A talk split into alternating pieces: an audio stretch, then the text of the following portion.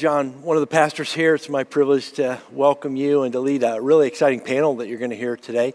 If you're new at First Free and just joining us, or you've recently started joining us as we've been streaming online, we're so glad that you found us, and we want to talk to you more about how to be involved and what our church means.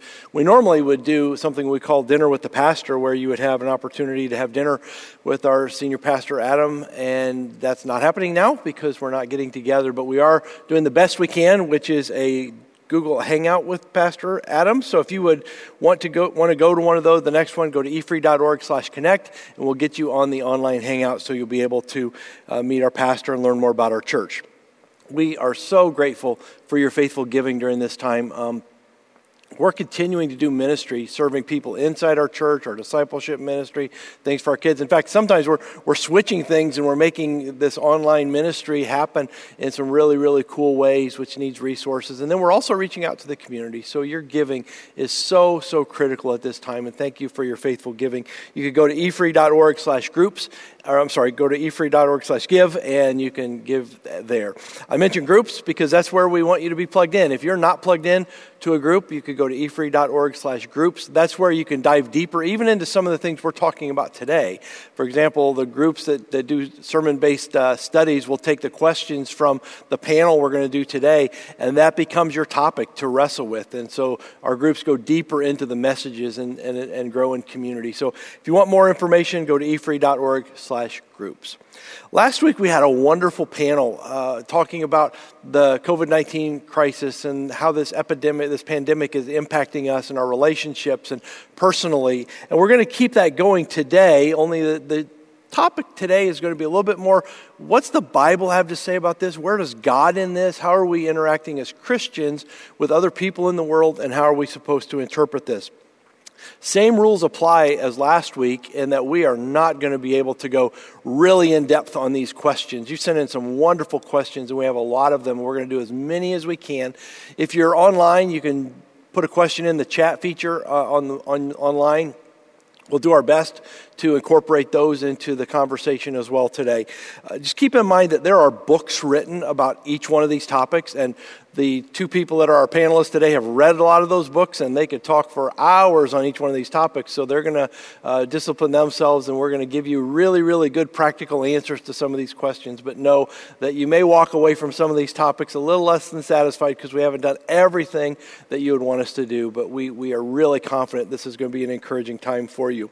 Our two panelists are two people who are really familiar to you and have served our church faithfully. Uh, Adam Bowers, our current senior pastor for the last couple years, is a panelist now. So, Adam, thanks for coming and sharing with us in this way. And then our former senior pastor, Bill, is on the panel. Bill, it's good to have you back up front. It's great to be back here. Thanks for the opportunity. Yes, and, and we're just going to call him Bill today. We're not going to use his last name because he's actually doing incredible gospel work all around the world. And some of the areas he goes into are, are really uh, secure areas, and we want to be sure that we're protecting him and his family there. So it's great to have them with us. I'm going to jump right in and throw these guys in the deep end of the pool with the sovereignty of God in this whole thing. How are we going to view this in terms of where is God in this? And I'm going to start by sharing a few of the videos that you have submitted, and we're going to watch those, and then I have one email submission I'm going to read. And then we're just going to let them talk to each other about this, and we're going to listen in and hear some incredible, incredible truth. So let's begin by hearing Brian's question. If God did not directly cause or will this coronavirus mutation's existence, and that is just part of our fallen and broken world, could God have prevented the virus from spreading to humans in the first place? And if so, does that make God responsible for the virus's global spread and all its pain and suffering, regardless of the silver linings we see? I'm just asking for a friend. So, Brian's bringing up an important question that many people have. Could God have prevented this pandemic? Um, could he have kept it from spreading to humans? Is he responsible for the destruction that it caused? Now, let's hear from Scott. The other day, I heard, overheard a conversation between two coworkers. One coworker seemed to think that maybe God was using the coronavirus as a means for us to cry out to Him and as a nation to repent, while another coworker couldn't understand why a loving God would allow people to suffer the way they have during this time. Um, and uh, so my question would be is how would you speak to both ways of thinking? So Scott brings up some other important questions. Um, where's repentance come into this? Where does interacting with our friends and coworkers who are who are raising these questions? Now let's hear from Tom. Hi, Adam. A question concerning uh, coronavirus when it comes to meeting people in public. Uh, my question would be if someone you come in contact with has had a loss or someone in their family has gotten very sick and you know there's a skepticism that comes about related to God how do you deal with this how do you handle this how do you uh, let people know uh, your stance on uh, how God is dealing with all this so just thought I'd throw that at you thank you so last week we talked about some of the emotional, relational aspects of suffering, but it's a, it's a valid question. Where's God in this suffering? Uh, how does He interact with that? And, and if that produces skepticism on people's parts, how do we interact with them? And the last video we'll, we'll watch for this section is Imran's video. Hi, my name is Imran Nasir, and I'm speaking from Pakistan. I'm working as a missionary in the northern side of the country. First of all, I would like to thank Pastor Bover for providing us this opportunity.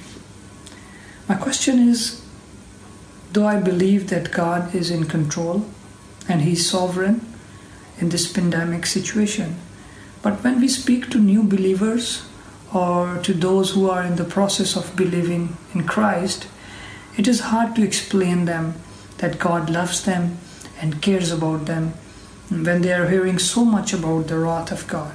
So, how can we better explain them that God loves them and God cares about them? Thank you very much. God's love and care are certainly important questions and topics to, to include here. And then Gloria sent this in via email. If God is sovereign and He has chosen before the foundation of the world the day that we will die, and two million people die every year in America, why should we be fearful and worried and upset? and counting the coronavirus deaths. So, a lot of important questions about suffering and sovereignty and where's God in this. So, Adam, we'll let you start, and then we'll go to Bill and come back, and we'll just keep kicking this round. Okay. There, there are a lot of interesting questions mm-hmm. there, and it's probably good for people to know that those are lumped together because the answers overlap so much. And to go back to what you said at the beginning, we're not going to be able to cover this in great detail, but hopefully, what we do share will be helpful for most people that are watching this. So, where do we start when we're dealing with questions of God's sovereignty and did he cause this and could he have stopped it and, and how do we respond to people who are wrestling with this? I would start with the Bible, and that may sound like a Sunday school answer, but I'm going to go somewhere with it. I start with the fact that the Bible is my source of truth, it's, it's where I learn about God and what I should believe about God. And so there may be people watching this right now who don't agree with me on that, and that's fine. Just give me that presupposition for a minute that the Bible is true in, in the system of Christianity that we believe in. We're going to start with that as our source. And the Bible teaches us everything we need to know about God. So if you're wanting to know what is the Christian's answer to where is God at in all of this, we have to start with the Bible. What does the Bible tell us about God? Well, it tells us that He is loving, it tells us that He is good, that he is merciful, that he is the creator of all things, and it also tells us that he is sovereign. But we have to talk about what we mean by that, and Christians will disagree on what exactly they mean by that. But I'm going to share what I believe about God's sovereignty because I think it's actually really important to help to understand some of these more challenging situations that we see in the world, what's commonly called as the problem of evil or the problem of pain by C.S. Lewis uh, how do we reconcile this with a loving and gracious God? The fact that we have uh, suffering and, and pain and viruses and diseases, and yet we have a loving and gracious God. How is that possible? If God is sovereign and He has the ability to, to just remove all this suffering and pain, why doesn't He? So I believe that God's sovereignty does not mean that God causes all things to happen that would be fatalism. That's actually something that the early church fathers wrote against as a pagan concept. The idea that God is actively causing everything, that He's the author of evil, that He is, is the one that initiates um, evil and, and wickedness. And, and that's not what we see in Scripture at all, uh, from my perspective, from my point of view. But God's sovereignty means that He has the authority and the ability to do anything That's what God's sovereignty means, in my view, that He has the authority and ability to do anything. Those two words are, are very important. So, God has the authority and the ability. He had the ability even to create beings with the ability to reject Him. God is so powerful that He can create beings that can make a willful decision to reject Him. And that's exactly what happened right? The, the first people rejected God and made a decision to do that. And so God is loving, yes, God is gracious, God is sovereign, and that has the, He has the authority and the ability to do anything He wants to, including create people that rejected Him. The Bible also says that God is working to reconcile and redeem people to Himself. Now, why would he have to do those things? The only reason to reconcile is because there is some separation that exists between God and people. The reason to redeem is because there's something bad that he needs to redeem them from. So, what is that that God is, re- is having to reconcile from some separation or redeem people? Well, without getting too much into the theology of it, to be very simple about it, he is reconciling and redeeming from the consequences of people's actions when they rejected him. And so we would look at everything like the coronavirus and anything else that's bad in our world and say, this is not how God initially designed it. This is the result of the consequences that God warned people about, and, and those consequences were for their rejection of Him. And so, when we ask a question like, is God responsible for the coronavirus? Well, yes, in the sense that He created the elements of nature that allow for a virus to occur but no in the sense that it was the consequences of human actions actually that brought about disease and natural disasters and wars and all of the things that we experience today that we question where is God in all of this. And so it's not what God initially designed. So why doesn't He just put an end to it? Why doesn't he stop it? Why doesn't he remove suffering from us? Why doesn't he take the coronavirus away? Well, God actually has a plan to remove all suffering and all pain from everyone who follows him. He, that plan is in the works. It is, it is ready to go. It is actively acting right now as God reconciles and redeems people. But God has chosen not to just make it happen in an instant not to just immediately make it happen because he wants people to, his created beings, to live and to have families and to fill the earth and to build a big family for him, to have a lot of people who get to join and be a part of his family. And so he allows more time for that to happen. Now, that means the consequences of people's actions continue on in that process. And, and God does not just immediately remove all of that from us, but He will one day remove all of that from us. He will one day wipe away the tears, and, and we will live in, in a perfect place with Him. But He is patient about when He does that. And Peter actually writes about this. In 2 Peter, he says, Most importantly, I want to remind you that in the last days, scoffers will come, mocking the truth and following their own desires. They will say, What happened to the promise that Jesus is coming again? Again from before the times of our ancestors, everything has remained the same since the world was first created. So, where is God in all of this? We don't see him. They deliberately forget that God made the heavens long ago by the word of his command and he brought the earth out from the water and surrounded it with water. I mean, a lot of people do try to find any way they can to make sure that there is no God involved in the creation of these things, and yet we know it was God that brought about this world and this universe. Then he used the water to destroy the ancient world with a mighty flood. And by the same word, the present heavens and earth have been stored up for fire.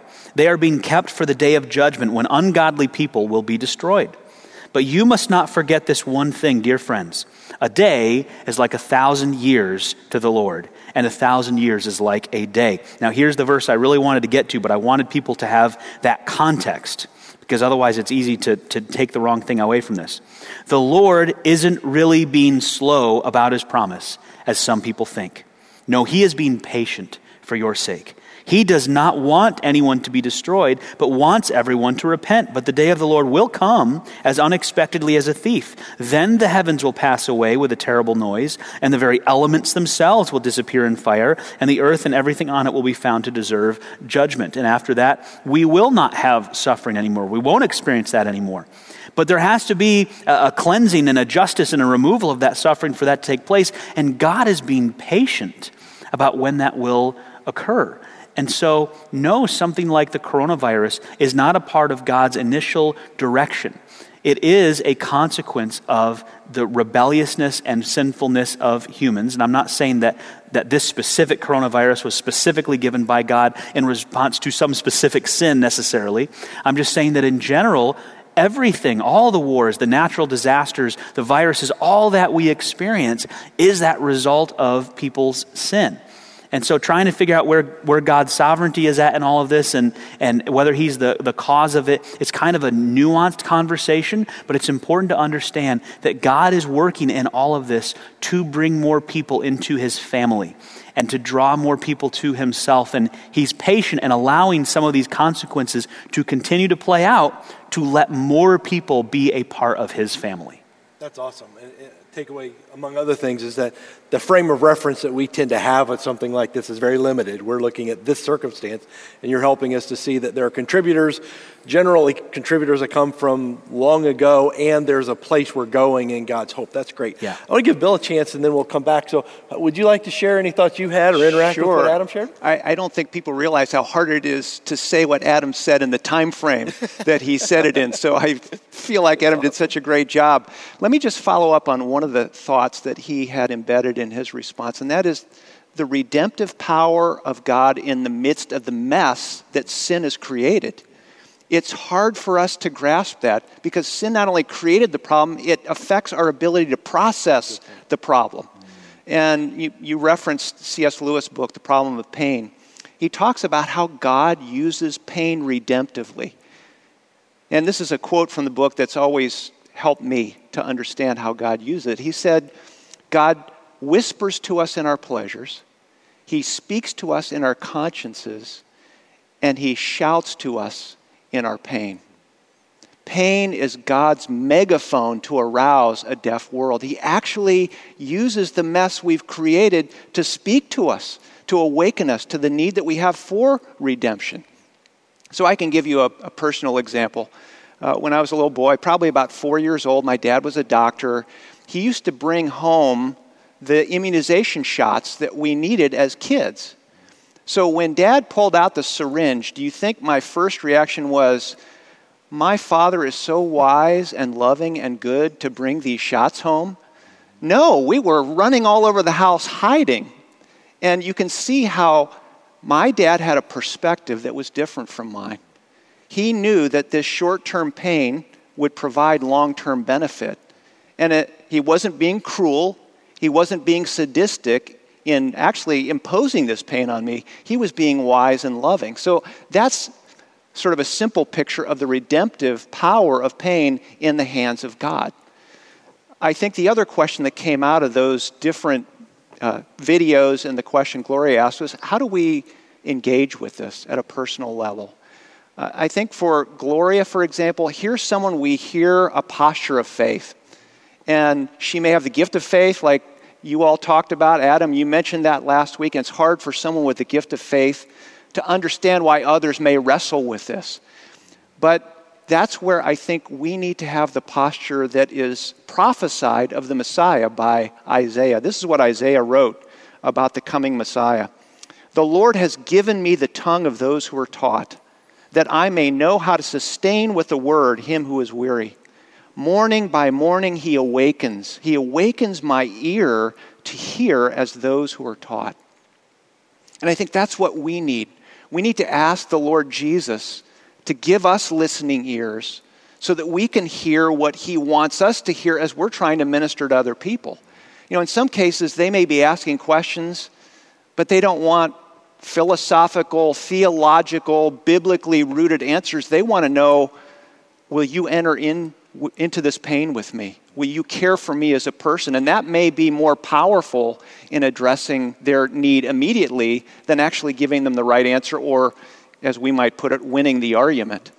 Uh, only one person ultimately, and I think this is where uh, our brother Imran's question goes how do we know about God's love? Well, there's only one person who really experienced unjust suffering that's ever walked this planet, and that's the Lord Jesus. He loved God perfectly, he loved others perfectly. He never said, did, desired anything that was apart from the will of his Father, and yet you read about how he's described. He was despised and rejected. He was a man of sorrows and acquainted with grief. Like one from whom men hide their faces, he was despised, and we esteemed him not. That was a result of our sin. And yet he waded into it, and he did it with a purpose to show this eternal love of God for us and to take from us the garbage that our sin had created, the damage that it had done, the pain it had inflicted, he bore it himself so that we wouldn't have to. So if we ever want to help people see, can, can we know that God is loving in the midst of these circumstances? We can go to this unchanging expression, the greatest expression of God's love. He, he personifies the very redemption that we're saying is, is happening right now through this. I, I love that. Uh, any other thoughts, reflections on this topic? Well, just as we think about how to help people who are wrestling with this, and I know a lot of the people submitting questions, that's where they're coming from, is how do I help others through this? Just remember that as we've said many times around here, you are not other people's Holy Spirit. It's not your job to convince them or to give them all the good arguments. And I know that's not where everybody's coming from on this, but just keep that in mind. I think that can actually be a very freeing concept. Don't feel like you have to be the one that, that flips on all the light bulbs for them. Um, just love them that's, that's obedience for you, is to love them, uh, care about them. Like Bill said, enter into their pain and ask the questions that get underneath the surface of what they're asking about. How are they handling this? How are they feeling about this? And then you can get into how does your faith help you in the middle of this. And maybe some of what we talk about a little bit later on today will help with that as well, give people some, some tools in the tool belt to answer those questions. But then also just remember that people exist on a spectrum when it comes to faith.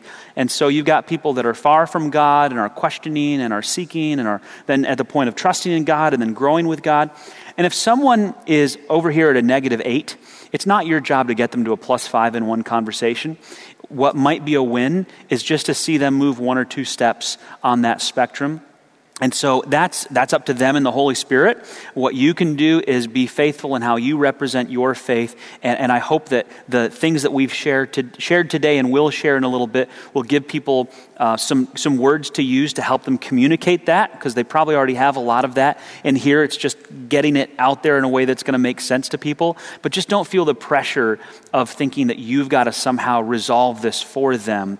You have to be a faithful witness and, and demonstrate your your faith to them, and then let the Holy Spirit do His work. That's awesome. And, and I want to let our online congregation know that, that Bill and Adam have, have spent more time on this initial topic of the sovereignty of God than we're going to do on these other topics because this topic actually will, will be embedded into all of the subsequent conversations and we may very well come back. So, so we're going to move to a topic of trusting in God, but it definitely is connected. Uh, so I'm going to read a couple of our questions and then, Bill, I'm going to let you begin with this section how can I learn to trust God more when I'm wrestling with doubts all the time? Another question I'm finding it hard to relate to God in the middle of so much disappointment, suffering, and grief. How can I connect with a God that seems so to stand at a distance and allow such horrible things to happen to tens of thousands of people? Talk about trust. Yeah, these are great questions. I think you look through the Bible, you look throughout history, you look in our own time, these are the kinds of questions that thoughtful people ask. Uh, one of the Psalms begins this way Why, O Lord, do you stand far off? Why do you hide yourself in times of trouble? And there is this sense that times of pain and suffering evoke those questions from us, and we have to wrestle with those. And when you think about a relationship of trust, how does trust grow?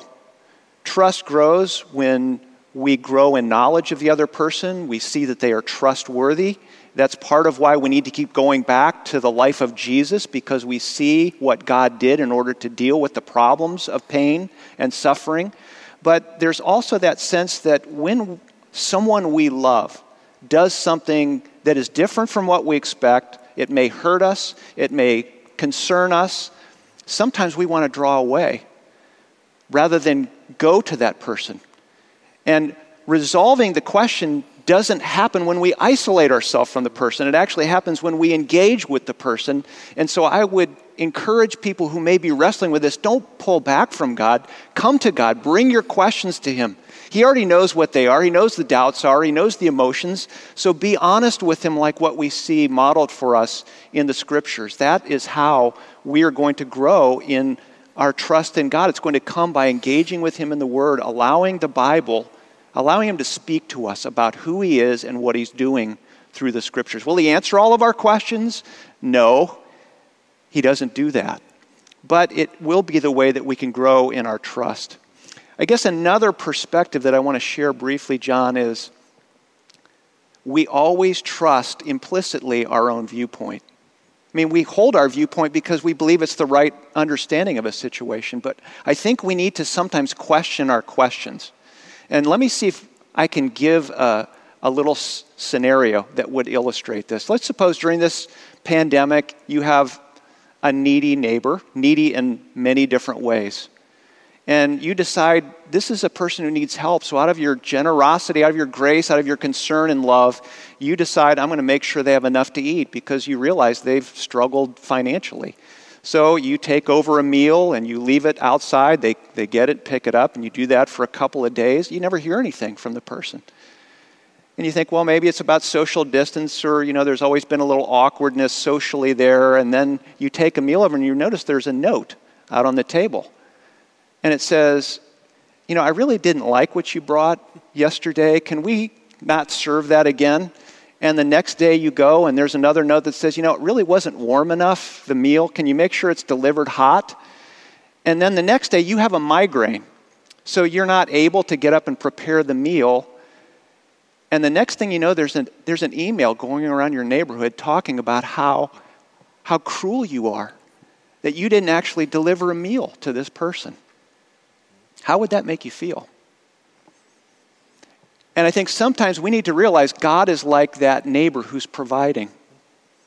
And when he doesn't provide, there may be a very good reason that we're not aware of, but we have this sense that we are due these blessings that God has given us the blessing of our health, the blessing of our relationships that we value, the blessing of a job, all these things, and that God is duty bound to provide it for us. Well, that's our perspective sometimes. How could you take these things away from me?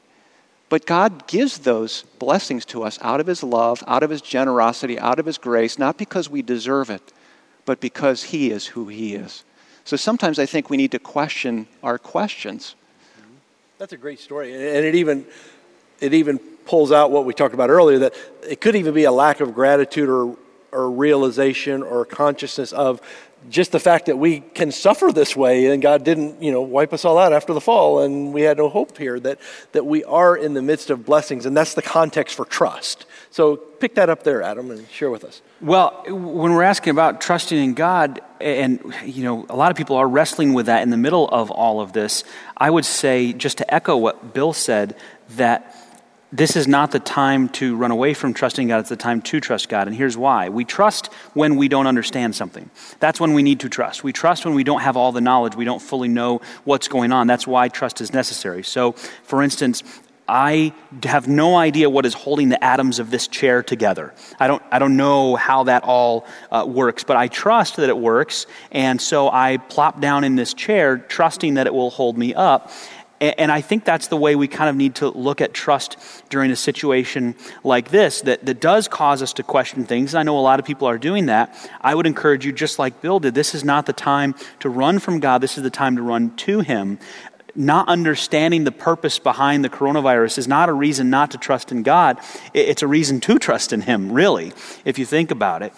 And I think that uh, along with that, our, our view of suffering sometimes is very one dimensional where where we do think that if something is happening that appears to be bad to us, then it must just be bad. It's a very black and white kind of view of suffering. And that's just not the reality of how suffering works in the world. What is suffering to one person may actually be a very good thing to another person. For instance, if you have a country that experiences a plague and tens of thousands of people die and it cripples their economy, to that country, that is suffering.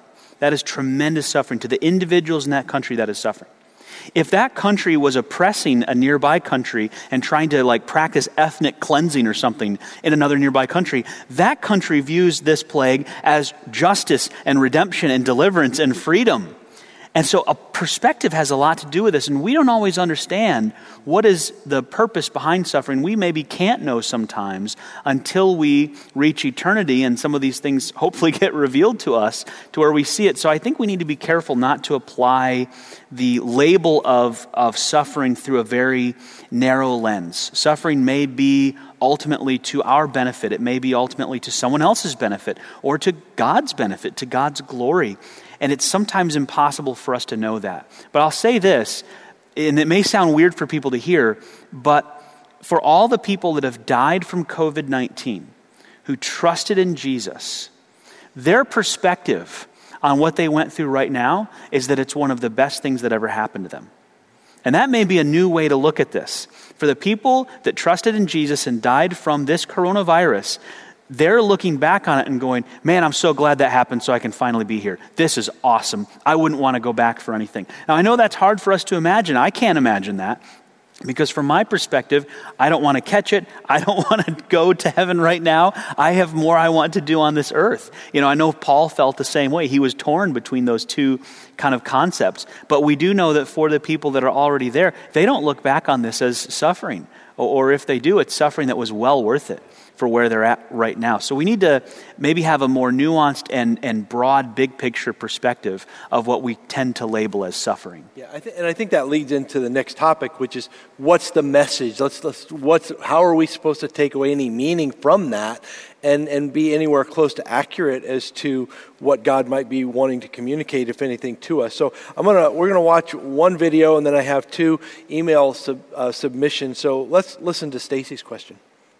Historically, I have noticed that every time a census occurs, it coincides with a disaster. For example, Jesus' birth and Herod, 2000 was Y2K, 2010 was Katrina, and 2020 is coronavirus. Could it be a disaster? It's God's way of disapproving a census. Then uh, two two submissions. One is can we know if God is trying to tell us something specifically through the coronavirus pandemic? And the other that was emailed to us, many people today are quoting Second Chronicles 7:14 as a promise for us to claim. Then if my people who are called by my name will humble themselves and pray and seek my face and turn from their wicked ways, I will hear from heaven and will forgive their sins and restore their land. Does this promise apply to us today? And if enough of us repent, will God restore our land by taking away COVID 19? Bill, what do you think? you gave me an easy one here. Uh, you know, it's always good to ask that question about the circumstances of life. You know, is there something God is wanting me to understand or respond to here? I think trying to answer this question of why someone or some group is suffering in a specific situation is fraught with peril. We see why in Scripture. Uh, Job's friends, they thought they had the answer, and they kept pounding on that answer. Job, we know why you've gone through this horrific suffering. You've been sinning, and you've done a good job of covering it up to the rest of us. But God knows, and that's why you're dealing with this. And they didn't have the answer. And ultimately, they didn't know the real reason there was something going on that was bigger and deeper and more profound than they could have ever imagined. Uh, same thing with Jesus and his disciples. As they walk by a man who was born blind, the disciples are saying, Well, who sinned, this man or his parents, that he was born blind? And Jesus says, Neither. It was so that the works of God might be done through him. So we have to be careful about assigning specific reasons to specific kinds of suffering. And I think that applies in this case. I doubt there would be a way we could discern if God was sending one message to all the people in all the world through this particular uh, pandemic. People are in so many different places. He's made us so individual that I think God is actually more interested in working with us individually or maybe as a group, a, you know, a church. Like, is God saying something to First Free? Well, I would trust our leaders to discern that together with God's guidance. And I need to be listening at a personal level. And I've seen God speaking to my heart. I'm sure you all have too. How would He do that? Well, you look at how He uses the Bible. He uses it to teach us. There may be things we need to learn. He rebukes us. There may be things that we've got going on in our hearts that need to be corrected, and, and we need to turn from those. And so that third is correction. What is the direction I need to be going that I haven't been going? And it, it's also about training in righteousness. So I think if we're looking for things that God may be teaching us, we want to go back, we want to be rooted in the scriptures, and we may be looking in those kinds of categories as to what God may be saying to us, to our families, the people that God maybe have given us responsibility for. That's probably the better place to approach this. When it comes to this you know, 2 Corinthians 7 passage, I think I'll defer to Adam, let him address that. Let me address the one that Stacy brought up, the whole question of the census and is it tied in with that. There could be a couple of reasons why she brought this up. We didn't get a chance to talk to her to find out why. Maybe she's been reading the Old Testament and she read about David and how David took a census in Israel and the reason he did it aroused God's anger. It actually caused difficulty, suffering for the nation of Israel we can look at those things in the Bible and say, now, wait a minute, does that mean that a nation should never take a census? But we have to read the whole Bible. Because if we read earlier in the Bible, God commanded Moses, Moses, I want you to take a census. So the act of taking a census was not the problem. It, it appears it was the motivation for taking it that was the problem in this case.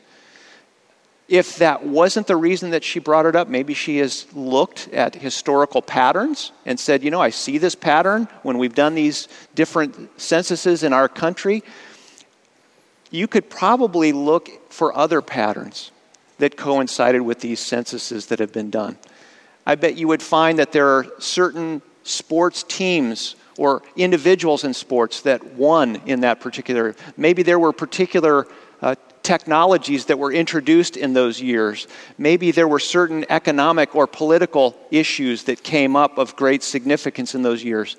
That there is a, a correlation in the sense that, yeah, these patterns happen, but is there a cause between them and the census? And that's what we have to be careful of assigning a cause to, to patterns that we can observe. Yeah, that, that kind of speculation is just that um, speculation. I, I, appreciate what you're saying. We need to get back into the Word. We need to figure out what, what it says and how we can anchor our beliefs and our positions. It's not far from even the Undivided series. You know, we want, right. you know, the, the preferences and the speculation we have about things need to be in a, in a right place. So weigh in on this at least. And, and the First Timothy series where we talked about Paul saying, don't waste your time on meaningless yes. speculations. Not that it's wrong to ask the question by any means, but I wouldn't spend too much time on it because it just doesn't seem like there's anything in Scripture that would say that it's wrong to have a census. It's, it's worth asking the question, and, and Bill brought out the point that, that Moses actually did a census and was supposed to, and so it's clearly okay. On the Second Chronicles question, when uh, this promise is made by God, it's made to King Solomon that if if uh, the people who are called by his name will repent of their sins and turn to him, then he'll forgive their sins and he'll restore their land. And I've seen this thrown out a lot by people, especially online. After 9 11, this verse got thrown around all over the place that, oh, this is what we need to do. We need to repent and then God's going to restore our land. And, and, and really, the way people are using it is not the way it was originally intended to be used. I doubt most of the people who have shared this verse online have gone back and read the chapter to see what happens. When you go back and read the chapter, you see that Solomon had just built the temple, the first temple in Jerusalem.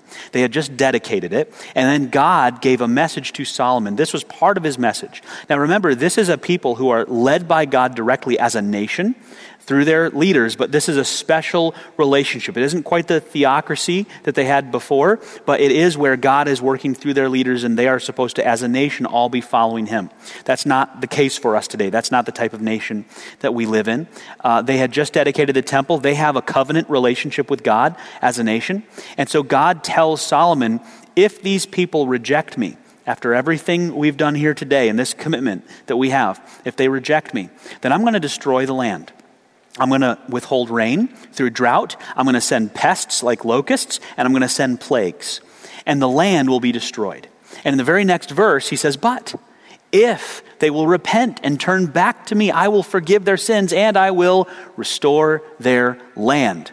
That's not an analogy, that's not a metaphor, that's literal. It's not used in the Bible the way we use it today sometimes. Restore our land, make our country great, make this a wonderful place to live. No, it literally means your crops will grow again. You will be able to have a harvest because I will restore your land that was destroyed because you turned against me. So I think that it's a mistake to try to use verses like this and pull them out of context and apply them as promises for us today. That's not what they were intended to be. This was a promise to Solomon, to this people with a special covenant relationship with God.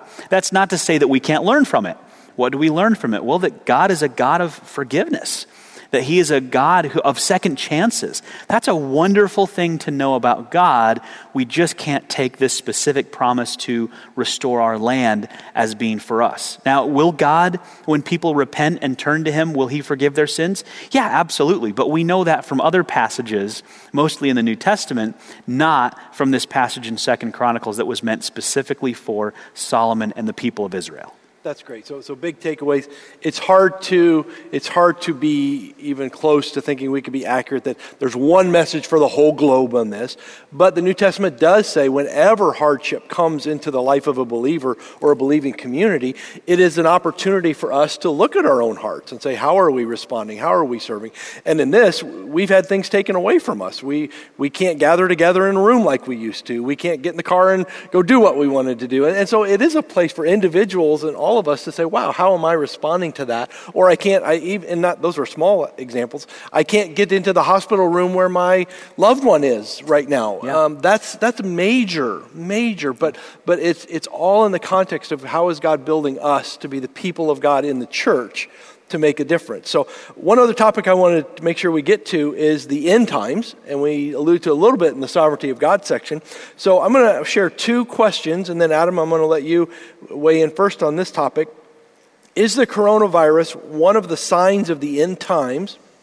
And the second question should we be spending more time trying to figure out what current events correlate to biblical prophecy?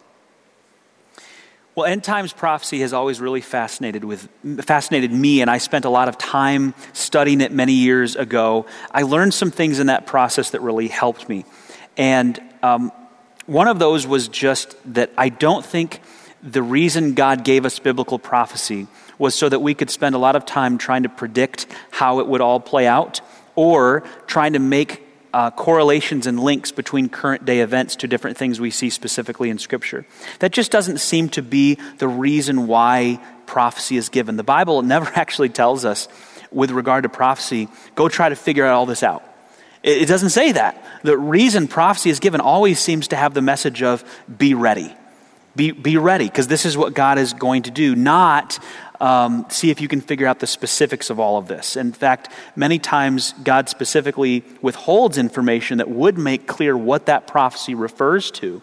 When, uh, when John is writing Revelation, there are certain things he's just not allowed to tell us because God didn't want us figuring all of the details out. Jesus talked about the fact that no one can know the day or the time that some of these things are going to happen. And so, you know, there are certain aspects of this that, that God's not tr- giving us a puzzle for us to try to figure out and solve. I, as I read scripture, I don't see that in there. So I don't think we should spend a lot of time trying to predict and figure out exactly how current events might correlate. And, you know, every few years there's a new theory about it, and you just wait a few years and it turns out, well, that couldn't have been that because that's past now, and now we're on to some new thing. I just don't think that it's wise to spend a whole lot of time trying to figure out the correlations there. I don't see anything in Scripture that would tell me that the coronavirus is a sign of the end times itself specifically. If you're talking about the signs in Revelation, those signs are way worse than this. I mean, those are horrible things. That is also after the righteous and the wicked are separated. So we're not in that time at all right now. If you're talking about the signs of Luke 21, when Jesus is speaking about um, pestilences that will come through, I think you could look at all viruses and all pandemics and epidemics and outbreaks that have happened since Jesus was here on this earth and say that fits under that umbrella of some of those things, those birth pains that we're going to experience until God finally judges and restores and, and, and we get rid of all of those things. I don't think this specifically is um, a sign for us, and, and I think we should be careful not to spend too much time trying to figure it all out or piece it together. Biblical prophecy is not a puzzle for us to solve, it's a promise for us to believe that God will return, God will judge, God will restore, Jesus is coming back. Those are things that we need to believe in and know that they are true. I think God gives us prophecy for three main reasons. One is as a warning, because He's not done yet, and another is as a promise, because He's not done yet. You can look at that both ways. And the other is as markers. So it's a warning, it's a promise, but they're markers. So it gives us a warning, it gives us a hope, but then they're markers for after the fact. And we see this in the Old Testament with Old Testament prophecy about Jesus. Peter said the prophets themselves had no idea what their prophecies meant or how they would be fulfilled in Jesus, in the Messiah. They didn't know how any of that was going to play out. And these are the guys that got the messages originally. So, who are we to think that we're going to be able to look at prophecy and piece it all together and be able to tie current events together? But what happened after Jesus came? He walked with people and he opened the Old Testament scriptures and showed them how all these things in there pointed to him. And they went, wow. Their minds were blown because it was so amazing. I think that part of the reason God gives us prophecy is certainly as a warning and as a hope, but also so that after these things occur, people are going to look back. His people are going to look back and go, You are amazing. You are awesome. They're going to give him praise and glory because they now finally see how he did those things. I just don't see where the Bible says that we are supposed to try to figure them all out ahead of time. I love that. That that prophecy, when it's handled well, helps us to encounter Jesus in a very real way. Yeah. Um, Bill, what about you? Thoughts on this? Yeah, just I understand the impulse to want to know because you see worldwide suffering. This the impact is global. I mean, these are rare events in, in history, and to experience them arouses those questions. At the same time, I, I really appreciate Adam's warning. Uh, we have a good friend, a pastor, and the way he puts it is I'm on the welcoming committee when it comes to the return of Jesus. I'm not on the planning committee, and sometimes we want to be on that planning committee. We want to say this, this, this, this, this. Now, we have some indications. I mean, Jesus talks about birth pains that will be coming on the world, wars and rumors of wars, and famines and earthquakes, and so forth. One of the things I want to focus on that he says in Matthew 24 is that this gospel will be proclaimed through the whole world as a testimony to all nations. That's a precursor to his return. So that's why we need to be focused on the message of the gospel, of making sure that it is going out to the world, going to our neighbors, going to those who haven't heard. And it also needs to focus us on our own relationship with the Lord. To, to, to go back to the passage that Adam read earlier in 2 Peter, talking about the second coming. What sort of people ought you to be in lives of holiness and godliness? That's how we prepare.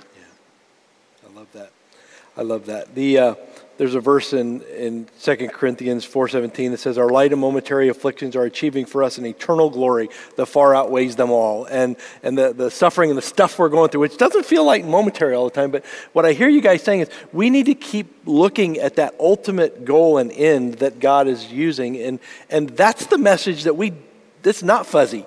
It's not fuzzy at all. It's very clear for us to understand what God wants us to be about sharing the gospel, being His people, helping people who are wrestling with these questions who don't have the hope that we have to encounter Jesus. That's awesome. That's right. uh, one, one other area, and this is, this is going to be kind of to wrap up, and I'm going to let Adam, you uh, take this on because it leads a little bit into what we'll be talking about next week. But we had some questions about our response to this pandemic. And one of them, uh, how should we pray? When we're facing suffering and deep trouble. So, how should our understanding of God, His sovereignty, lead us into prayer and helping in this? Yeah, we're going to talk about this next week. So, I want to point people to that to come back for it. I would say that one thing you know you can do with God is just be real and honest with Him. Just be transparent. Where you're struggling, where you're wrestling with fear and doubts and anxiety and all of that. As we read the Psalms, especially, but even other parts of Scripture, we just see people that were really raw and honest with God and how He honored that and He, and he actually worked through that. He would rather have you be real with Him and genuine with Him about what you're struggling with. So as you're wrestling through some things, be really open and honest with God about them. And, and we're going to talk a lot more about that next week, so I won't steal any more thunder from that. We're going to have a whole service dedicated to prayer. Uh, we pray all the time around here. As you know, all of our meetings, we're spending lots of time in pray. The prayer the three of us prayed last night extensively for this morning, for all of you watching this. Um, so we pray a lot around here, but next week we're going to have a time where people can submit their prayer requests, and we're going to put those on the screen, and we're going to have a message about prayer and some focused prayer times. So we'll talk more about it next week. Adam and Bill, thank you so much for being here today. You are both such great resources for us as a church, personally and theologically and biblically. So thank you for your service. It's been great to hear from you today. Thanks, John. Thank you. Uh, if you want to go deeper into this topic after the service, right on your screen, there are going to be some questions that'll be scrolling by.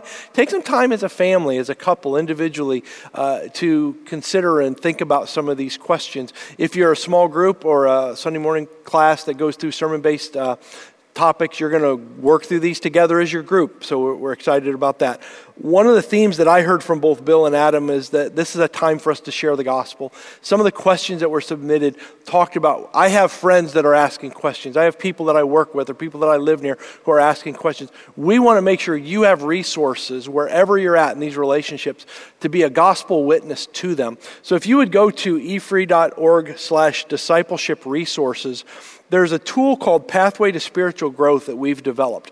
The first pathway is a very basic discovery Bible study that you could do with any friend, regardless of their biblical literacy or illiteracy. You could, you could just share this with them, walk through some basic principles and stories in the Bible and let the Holy Spirit do the work. He's better than this at this than we are anyway. Let him do the work of exposing and showing himself to the people who you are working with. So go to efree.org slash discipleship resources and you'll find that tool. If you're struggling at all with anything, personally, emotionally, relationally, spiritually, financially, if your job job situation, if there's any way we can help, go to efree.org um, and right there, there's a tab right on the main page on the COVID 19 banner. Click I need help, and we have a team of people that are ready to help you. Let's pray and thank God for this wonderful time of looking into His Word. Father, thanks for letting us have this creative way to open your Word today. Thank you for Adam and for Bill, for their ministry here, for their uh, wisdom and the experience and the knowledge that they've shared with us. I pray that you would take every word that was said, every topic that was covered, and by your Holy Spirit, just kind of melted into our souls so that we can be the people that you've called us to be and that your kingdom will be moved forward as we share with other people the truth we know from your word. In Jesus' name, amen.